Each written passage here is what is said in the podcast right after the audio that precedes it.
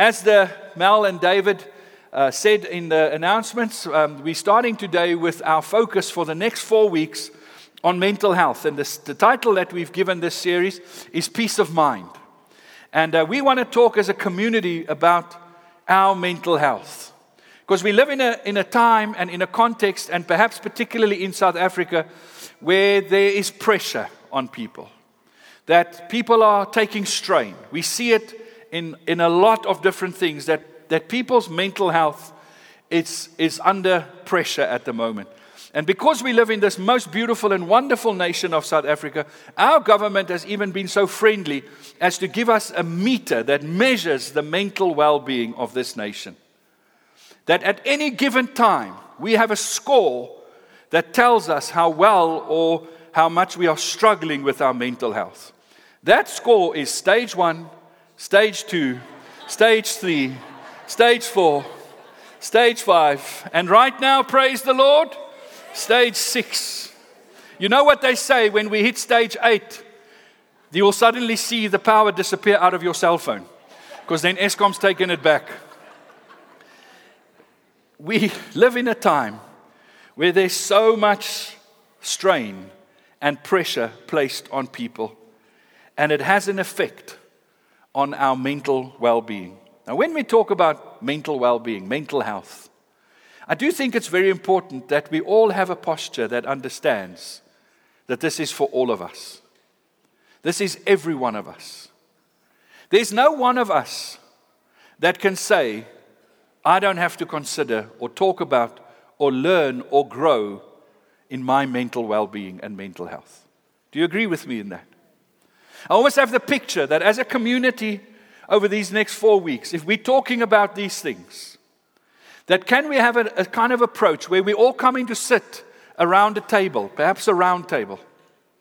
And we're all coming to sit around this table and we're coming together to talk about mental health. And there's no one of us that does not have a place at the table. There's not one of us that can stand outside and tell everybody else what they must do with their mental health. Every one of us is part of this journey and is learning and growing and trusting the Lord with our mental health. So, I don't want to talk to you about it today and the speakers that will come over the next four, uh, three next weeks. We're not going to talk to you from a perspective of trying to say, this is what you must do. But perhaps, how do we together as a community grow in our mental health and how we support each other in our mental health. Because the truth is, God loves your mind. Do you know that? God loves your mind. God made your mind, and He loves your mind. Your mind doesn't threaten God.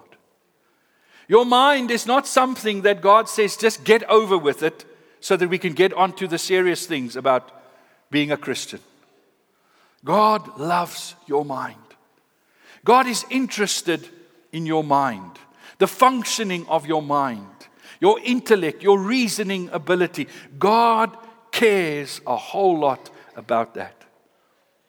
Perhaps it's even possible today to say that God cares as much about that as He cares about anything else in your life. Because isn't it that Jesus said in Matthew 22, Love the Lord your God, verse 37 with all your heart, with all your soul, and with all your mind. To love God means I love Him with my mind also. We live in a day and age where perhaps sometimes Christianity has become more a thing of the heart that puts the mind in a secondary position. And that's not how Jesus looked at and looks at us. He loves your mind. He wants you to love Him with your mind. Sometimes it's almost like Christians think that, that when I go to church, for instance, or engage with the things of God, I, I take my mind out and I, you know, put it somewhere else. It's like, you know, you see a Christian roll up at church and they're going to go park and they've parked their cars and then they say to the family, okay, guys, just put your mind in a safe place. And you sort of take your mind out and, you know, that little cubby hole that you have here between your seats, some cars, you open it, you, you put your mind in there because now we're going to church. And church is all about the heart. It's not about the mind. And, and some Christians think that, you know, if I think about things too much, then I'm going to lose my faith.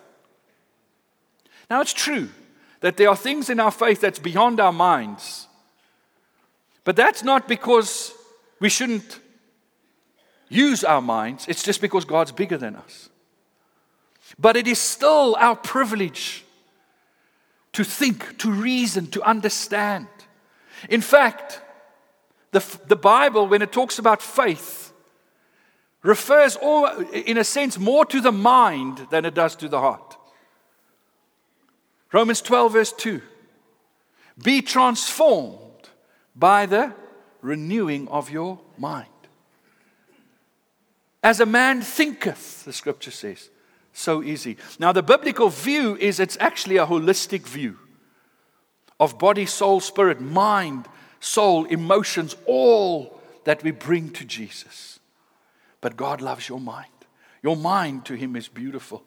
There's nothing you can do with your mind that threatens God in terms of threatens His ability to work with you in your life.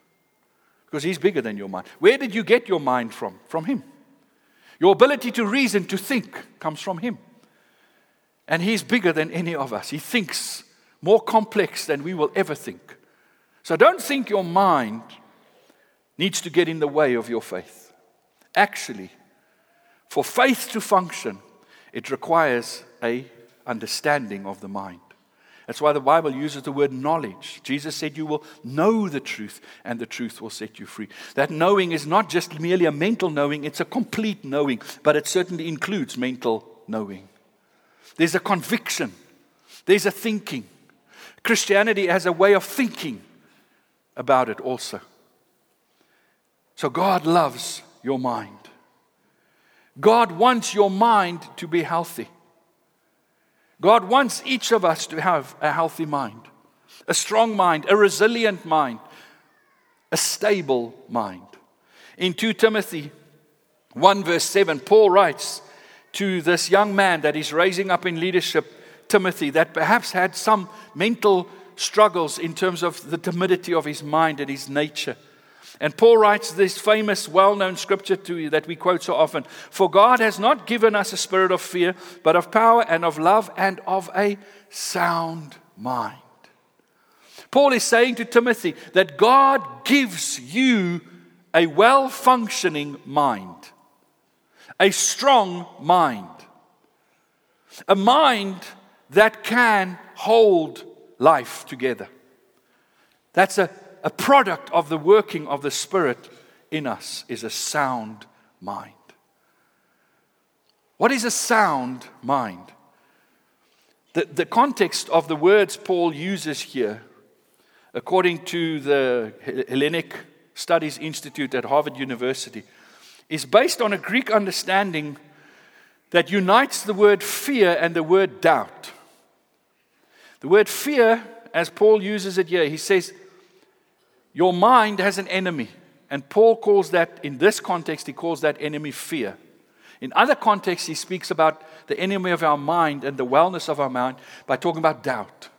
Those two things have this in common that at its root word, the word that is used in the Greek for these two words that they derived from is the word two or double. So he's saying that mental wellness is affected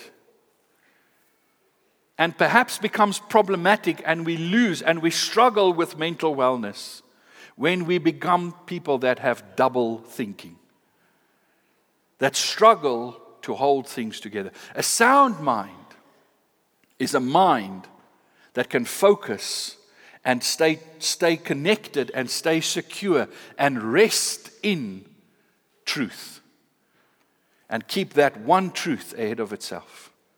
That's a sound mind. That's why you'll sometimes find some translations will, will change that word and it'll put the word of self control or, or, of self discipline. It, it's trying to communicate something of a mind that is able to focus. A mind that is struggling is a mind that is bouncing around. Now, how many of you can recognize that you have that problem? I, I, I mean, I, I, I was trying to think about something the other day. I, said to myself, I don't sit, let's sit down now and think about a problem and, and, and, I, I need to come to a solution. I probably spent an hour to try and do 10 minutes thinking. Because I'd think about it and then squirrel! My mind rushes off to somewhere else. And now I find myself thinking about something, and then I go, stop it! And I bring my mind back. And I say, okay, now I'm going to focus on this. And then, squirrel! Off goes my mind again. Any anybody else identify with me? If you didn't raise your hand right now, online or in the room, you may want to go see the doctor tomorrow. and they can do a simple test. Because if that's not your problem, I think you're not human and you don't have a mind. That's what our minds do. Our minds are notoriously unstable. By the nature of our humanity, our minds are unstable. In James 1, verse 8, James says the following He is double minded, unstable in all his ways, as he describes a person in a context. I think that could be a great general description for humanity. We are notoriously double minded and unstable in all of our ways because we keep on trying to find a resting place for our minds. Something for it to hold on to, something to focus on, something to capture it. You see, because when God made you and me and He gave us our minds, our minds is an instrument that is supposed to find its rest in something outside of itself. So your mind is always looking where do I rest? What do I put my focus on? What do I feed off? Because you know your mind is never still. It's always going. It's looking for stimulation the whole time. It's always firing. And it's looking for something that it can that gives it energy to fire. And so we become double minded, tossed around like, is it this, is it that? And we don't understand. And, and, and that begins to wear us down. And, you know, if we think about our mental health as a spectrum, and we're all on that spectrum somewhere, and we move along that spectrum, that continuum. Some days my mind is at peace and I, I'm like, you know, it's going well, it's good, I'm focused, I get stuff done. Other days it's all over the place and I'm struggling and I have to deal with it. And then sometimes we have, you know, situations and, and, and people that slide along that continuum and, and they're actually in a reality where, where there's clinical elements to this and they're diagnosed with, with, with mental realities that means that they struggle. And, and we're all, you know, in that space. We're not different from one another. We're all engaging with this, trying to get our minds to be at peace, to be resting in something. And the problem is, there's really not many options available to us to, that our minds can find rest in. There's actually only one option. Because if my mind is to find its rest in any created thing, it will eventually become unstable again. Because let's say I, am at peace because I've got enough money in the bank. How many of you know that peace is not going to last? SARS is coming for you. You know, your car is going to break. Something's going to happen. Because money does not have the strength, the stability, the security to actually give your mind peace. So let's try a relationship. How many of you know those are notoriously unstable? And so your mind ends up like, oh, you know. Whatever you put to say, I'm going to I'm going to focus on that, and in that my mind will find rest and peace, and then it will be well with me, you'll get in trouble. There's only one that you can focus on. And that's the Lord Jesus, the King of Kings, the all powerful, almighty one. That if I'm able to get my mind to know Him, to behold Him, to meditate upon Him, what does the scripture say? Blessed is the man who meditates on the law of the Lord day and night. It's that, that we spiritualize that scripture, and it certainly has, but that speaks to me about mental wellness. There'll be a mental wellness to you if you can find a place for your mind to be secure in, to rest in. And only God qualifies for that. Because only He is good enough, strong enough, secure enough, stable enough, unchanging, the same yesterday, today, and forever, that my mind can rest in Him. So sometimes our mind becomes unstable. And it can happen to varying degrees. Sometimes it's just a, a bit of nerves because of a situation that's troubling me. But it can slide along and come, become completely caught in anxiety. And I can suffer from things like panic attacks because my mind is bouncing, trying to find how to deal with life. I can have some, you know, stress in my life. And it can cause me to, to just, you know, have a bit of struggle with my mind. And again, it can move all the way over to some dependency or drug addiction or, or something that I require to make myself function. And I get caught. I could just be tired mentally because I've had a, a busy time and worked hard. Or I can slide all the way into burnout. We are all struggling, holding, and we need to find a security. People can feel like a bit hopeless, or it can slide into being actually feeling suicidal. No matter where we are in dealing with our mental health wellness, we as believers have a secure point that we can come to, a peace that we can draw to. I love this scripture in Isaiah 40, verse 29 to 31.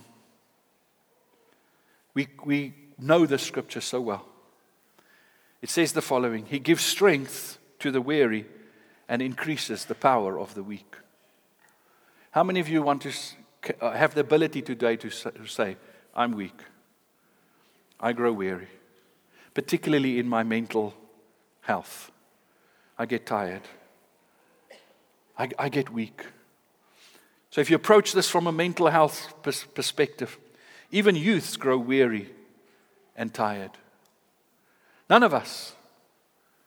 We may be doing so well today, but it doesn't mean tomorrow we're not going to grow weary and tired and lose the ability to hold, to be disciplined, to be controlled, to be focused. And young men stumble and fall.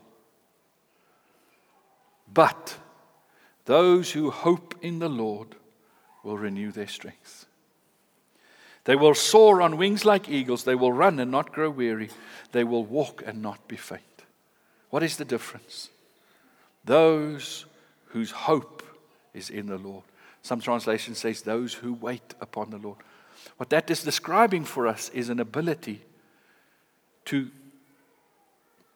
put everything else in perspective with the reality that I have a God that is faithful, that is good, that is powerful. I'm going to tell you a story from Scripture. And when I use the word story, I don't mean a myth, I mean an actual event, but it's told to us in story form. Of Jesus and his disciples on the boat. It's recorded for us in Mark 4 from verse 35. So one day, Jesus and his disciples were ministering to the crowds, and and they were having a great time of ministry. And as the day was coming to an end, Jesus said to his disciples, Let's go to the other side. And so that meant that they had to cross over the Sea of Galilee. Now, the Sea of Galilee is positioned in a place where it's notoriously unstable. The weather in that part of the world is, is quite unstable. It was, it was prone to storms. Anybody that lived around the Sea of Galilee knew storms. Because the geography of that part of the world means that the Sea of Galilee is roughly about 700 feet below sea level. And within 30, kilometer, 30 miles, sorry, 30 miles, you have Mount Hermon, which is 9,200 and something miles above, ach, miles, feet, feet above sea level.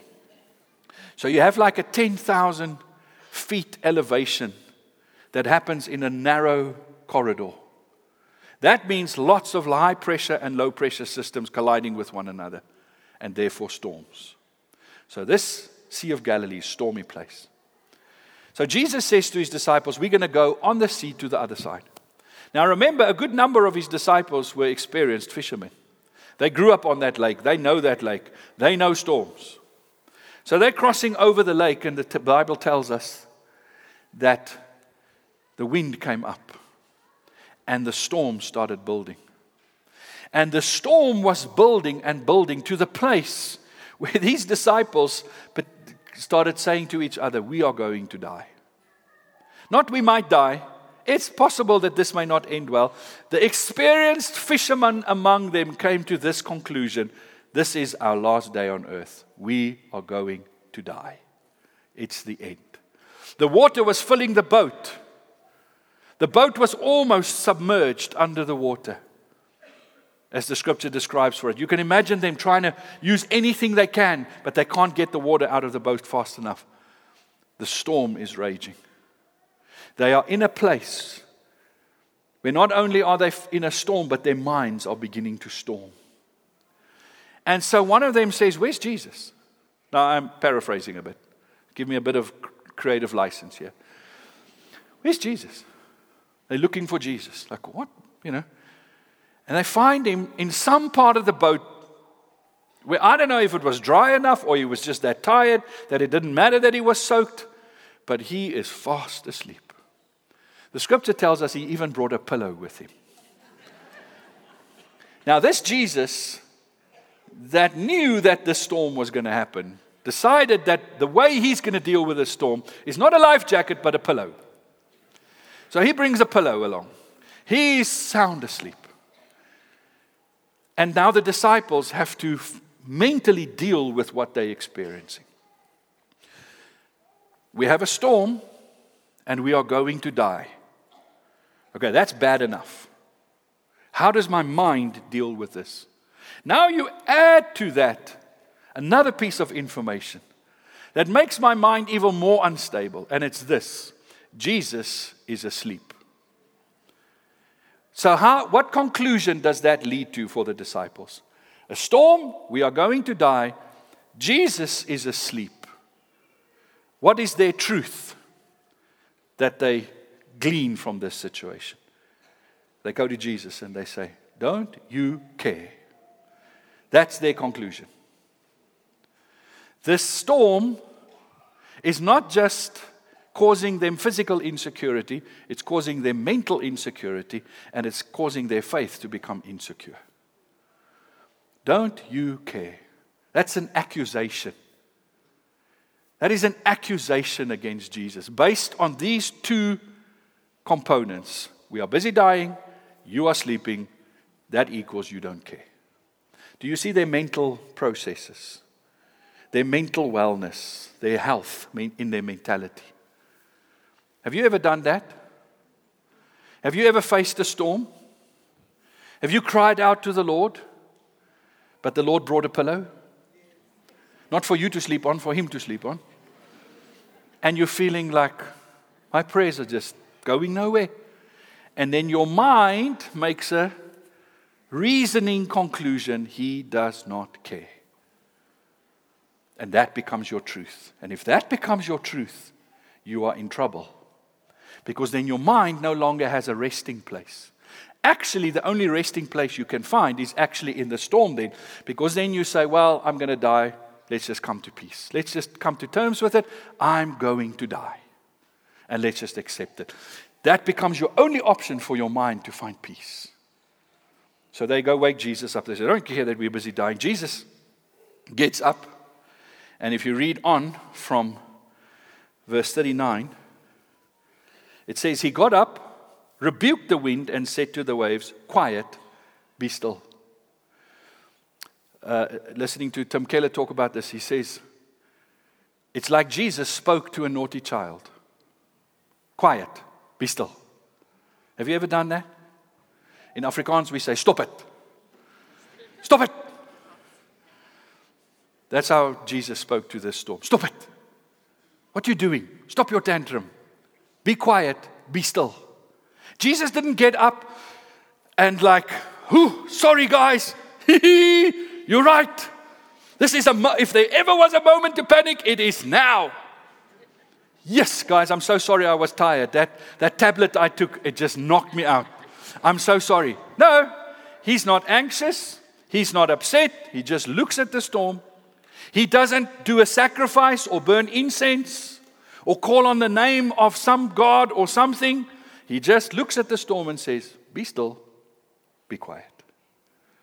Just like that. Now, he probably said it with a bit of authority and, and a bit of, you know, be quiet, be still. But not with like, oh, please be quiet. And guess what happened? The scripture tells us immediately, like this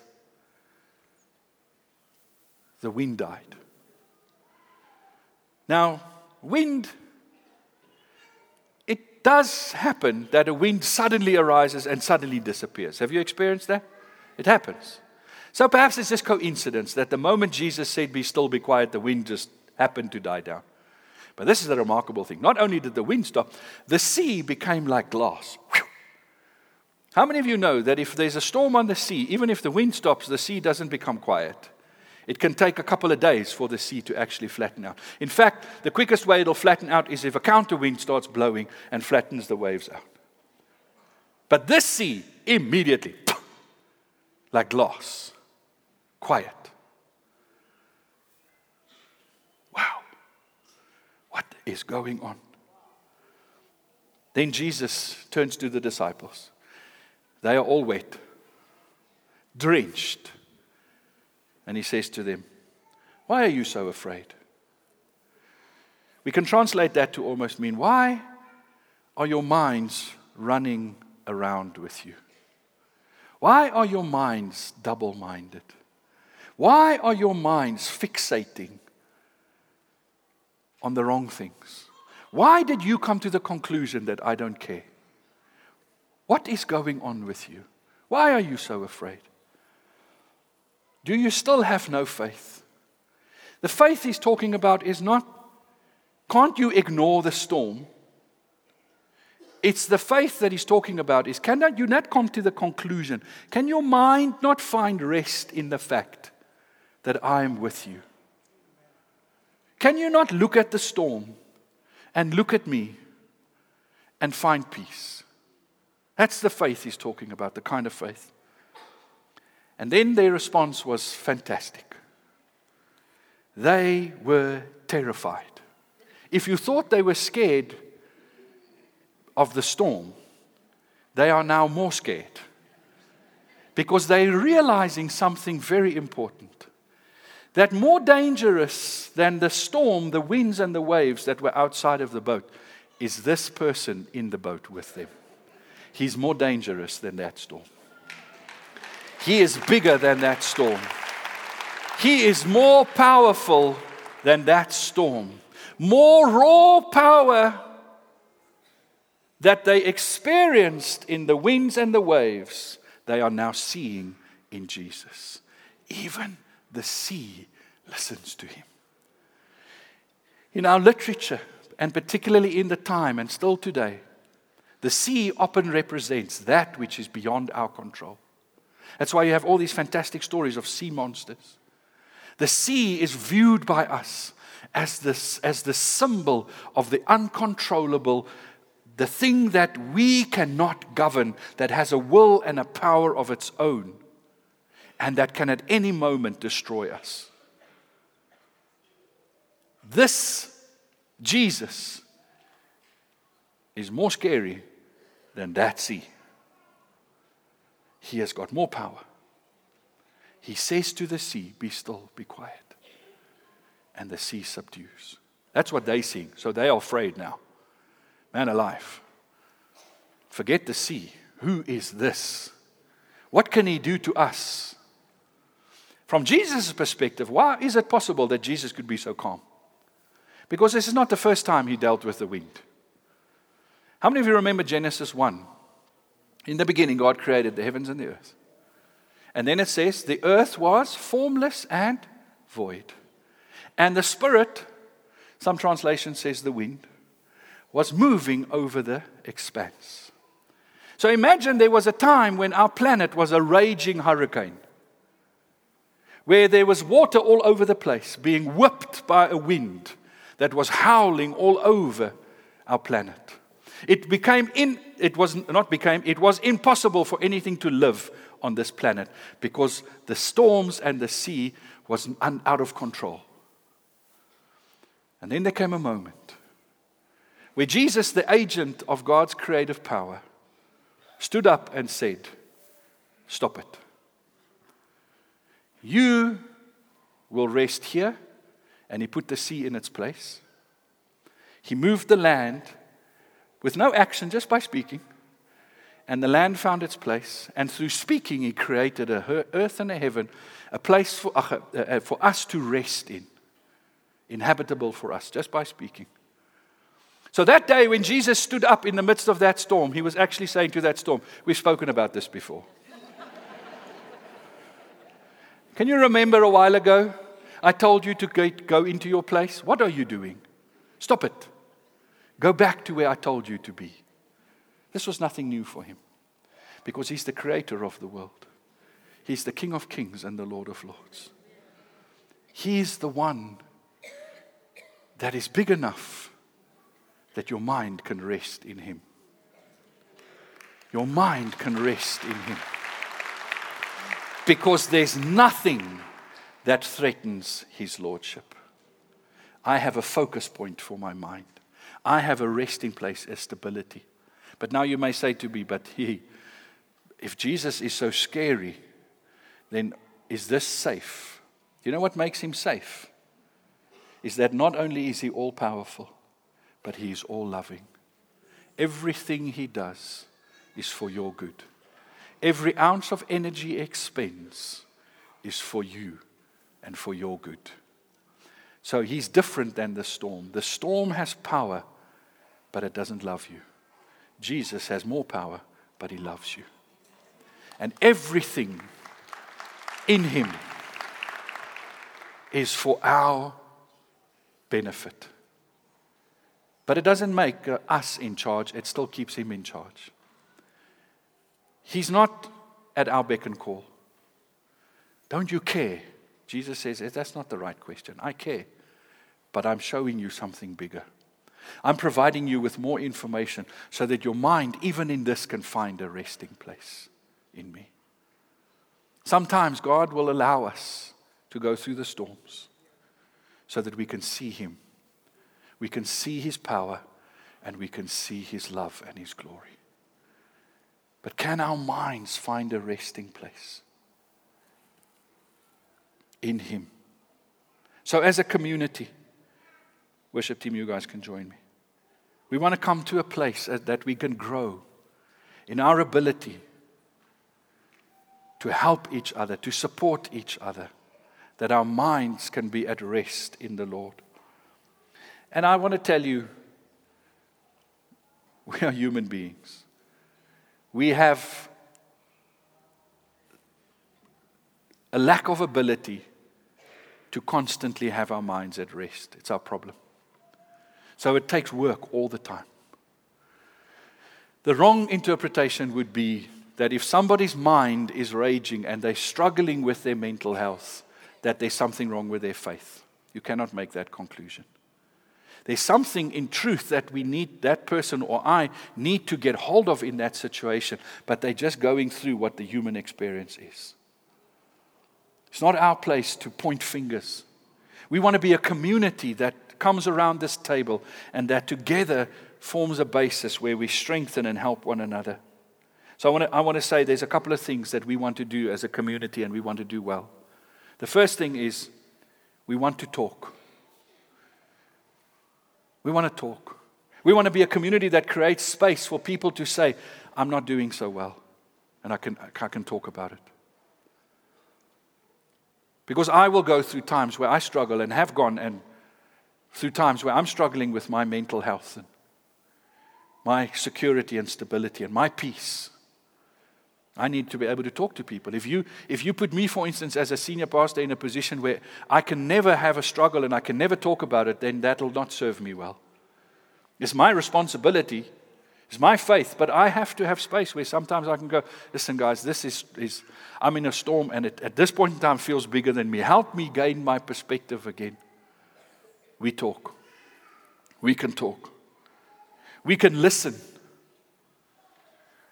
We, we want to be good at listening. And I mean just listening. Not trying to fix, not trying to provide answers always, not trying to, you know, give somebody what they must do, but just listen. Just listen. A lot of the time, we just need to listen. Now, some people need listening from a friend, some people need listening from a therapist. And we want to be able to listen to any capacity and, and context that it's required, but we want to be a community that listens. We want to encourage, we want to come alongside, we want to stand next to somebody and say, how can I help you? How can I strengthen you in this time? I cannot take responsibility for you, but I can stand next to you. I can, I can encourage you. I can, I can be there for you. I can love you. I want you to know you're not alone. I'm with you. I may not be able to tell you what you need. I may not have the expertise or the knowledge to help you. You may need professional care in a situation like this, but I can still encourage you. I can be with you. I can let you know you're not alone. We talk, we listen, we encourage, we support. By support, I mean sometimes the best thing we can do for one another when we're going through tough times is just do a practical thing to help somebody. Like, listen, don't worry, I'll, take, I'll pick up your kids from school this week. Just gonna, that's what I can do. Or I'm, I'm gonna give you a meal, or, you know, or I'm, I'm gonna, whatever, I don't know. I can support you. I can take from you some of the things that may be too hard for you at this point in time. And then we pray. I'm not saying this is an exhaustive list, but I think as a community, we want to have that posture and then we want to say, we pray. We pray for ourselves and we pray for each other. Prayer is that great place where we say, Lord, help my mind to find its resting place in you. My mind is raging. My mind is unstable. My mind is all over the place. I can't see how this is going to work out. I can't see the good out of this. I'm, I'm struggling. But in prayer, the Lord helps me to bring my mind to a place of rest, place of security. And we pray together. As we mentioned in the announcements earlier, we have the Wholeness Course. The Wholeness Course is a fantastic opportunity where you can join into the Wholeness Course if you feel like I need to grow in my, I, I need some tools in my toolkit that'll help me in my robustness of my, of my mental health and my ability to process and bounce back, then go do the wholeness course. If you want to learn more about those dynamics, as they said, go do the wholeness course. It's also a great place if you say, I want to walk with others, then do the wholeness course. That's your pathway into, into also being able to support and help others better. And so after the service, you can go to the to the uh, booth where Mel and David will be, and they'll talk to you more about the wholeness course and how you can be part of that. But I'm sure you agree with me, we want to be a community that grow in our, in our mental wellness, our mental health, but also our ability to support each other and people on our front line. So, why don't you stand with me? Thank you, Jillian.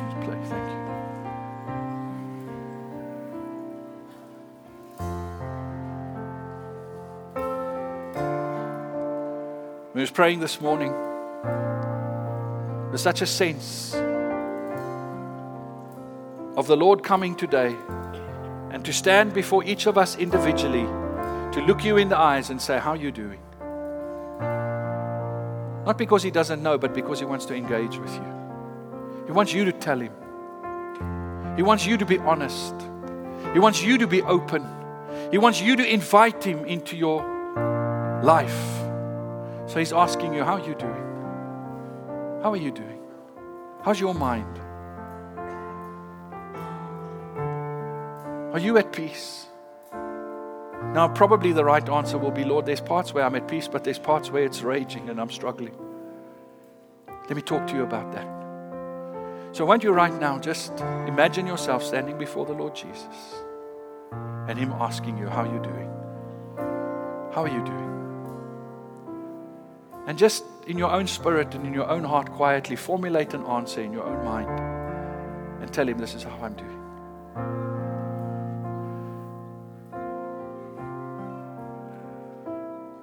Now, it may be that you need a little bit of a longer conversation. Make time and have that conversation with the Lord. And out of that, you may recognize I need to have a conversation with somebody else.